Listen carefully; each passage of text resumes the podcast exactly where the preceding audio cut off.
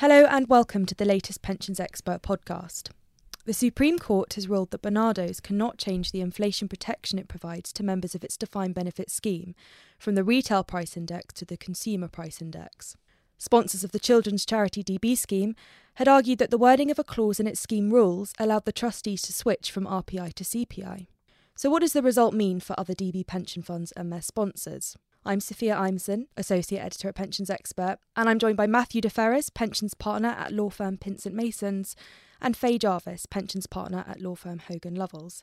Faye, what can other schemes and employers learn from the recent Barnardo's outcome? I think there's probably three takeaways.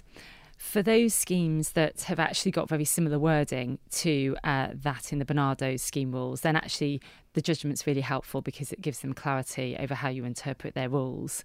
Um, obviously, employers of those sorts of schemes might be disappointed because it means they can't move from RPI to CPI. I think it's also good news for all those schemes that have already made the switch because actually the fact that the Supreme Court didn't make any comment or decide that it needed to find anything in relation to the impact of Section 67, where you've moved from RPI to CPI, is really helpful for those schemes because they don't have to revisit past decisions.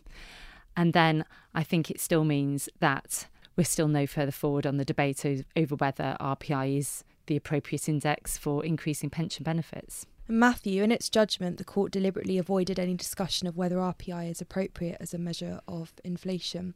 It also chose not to consider the impact on Barnardo's deficit. So, does this mean that it purely comes down to the wording of the scheme rules? That's right. The um, Supreme Court was very quick to dismiss arguments about whether RPI was an appropriate index for measuring inflation for pension schemes. Th- there was a possible argument that could have been raised, which was that RPI um, uh, if it was in, inappropriate, should drive the interpretation of the scheme rules and, and mean that the interpretation that the trustee should have flexibility to switch away from RPI was an appropriate interpretation. But the court very quickly rejected that on the basis that it was a benefit of hindsight argument, it would have been necessary to project back or project forward from the draftsman in the 1980s to the current debates about RPI, and, and that wasn't a, a reasonable basis to interpret the rules. So, yes, it came down to the natural meaning of the scheme rules. And would you say that further challenges are unlikely with regard to the Barnardo's case? Well, in terms of Barnardo's specifically, mm. we're at the end of the road uh, with that case and that scheme. Um, it would only be if there was an element of EU law that there could have been a possibility of further appeal, and, and the case didn't uh, introduce any of those those elements to, to make an appeal possible. However, it's definitely not the end of the road for similar type cases. The reasons for that are that there are um, very many uh, variations on uh, definitions and scheme rules for the index to be used for uh, protecting benefits from inflation. And the choice of index can make a huge difference to the funding position of a scheme and uh, impact on liability. So it's it's it's a very fertile area for uh, pushing the boundaries and, and seeking new interpretations of rules. And and, and we have the backdrop of uh, increasing um, uh, skepticism about whether RPI remains a a fit for purpose index for pension schemes. In particular, we have the BT pension scheme case, which is specifically on the point of whether uh, RPI uh, remains an appropriate index because the scheme rules in that case enable the trustees to switch away from RPI if it's considered to be inappropriate. So, so it's a matter of watching that this space in terms of uh, what happens with the BT pension scheme. Faye, would you agree?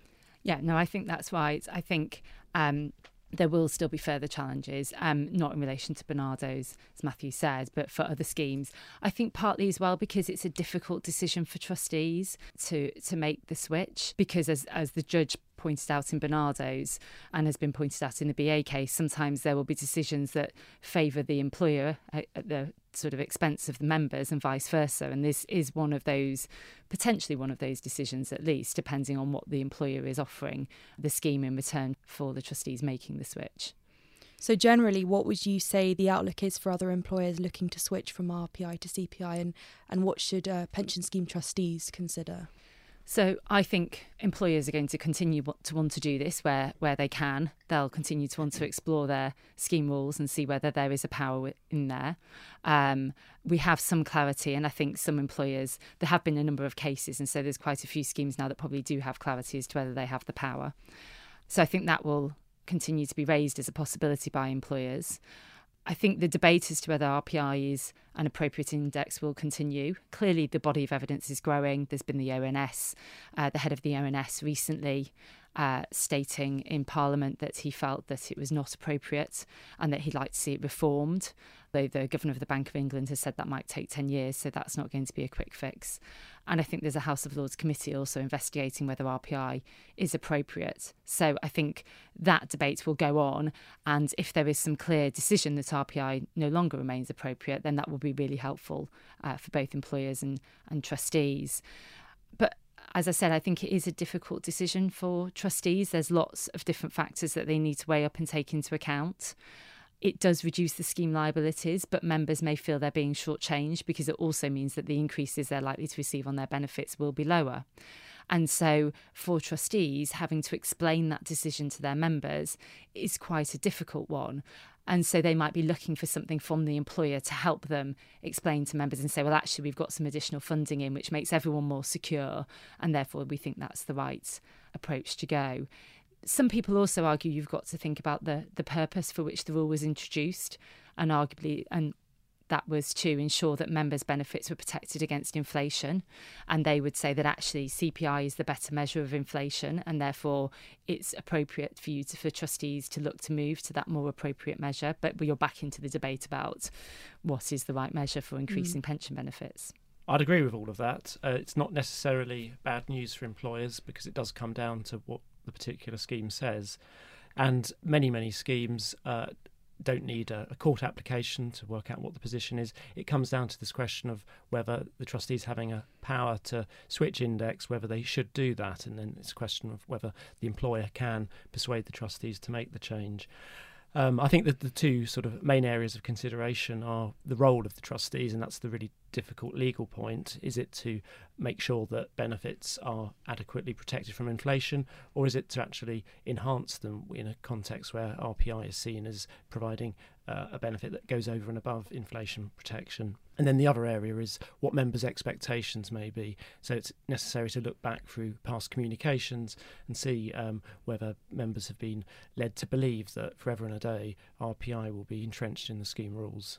Thanks, Matthew. Thanks, Faye. For more on RPI and CPI, please visit pensions-expert.com.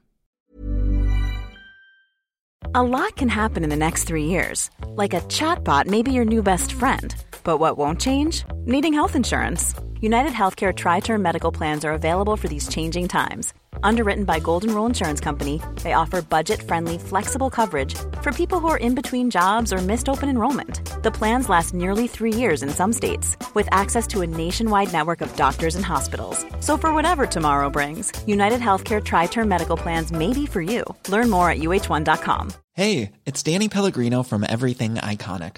Ready to upgrade your style game without blowing your budget? Check out Quince. They've got all the good stuff shirts and polos, activewear, and fine leather goods, all at 50 to 80% less than other high end brands. And the best part? They're all about safe, ethical, and responsible manufacturing. Get that luxury vibe without the luxury price tag. Hit up quince.com slash upgrade for free shipping and 365 day returns on your next order. That's quince.com slash upgrade.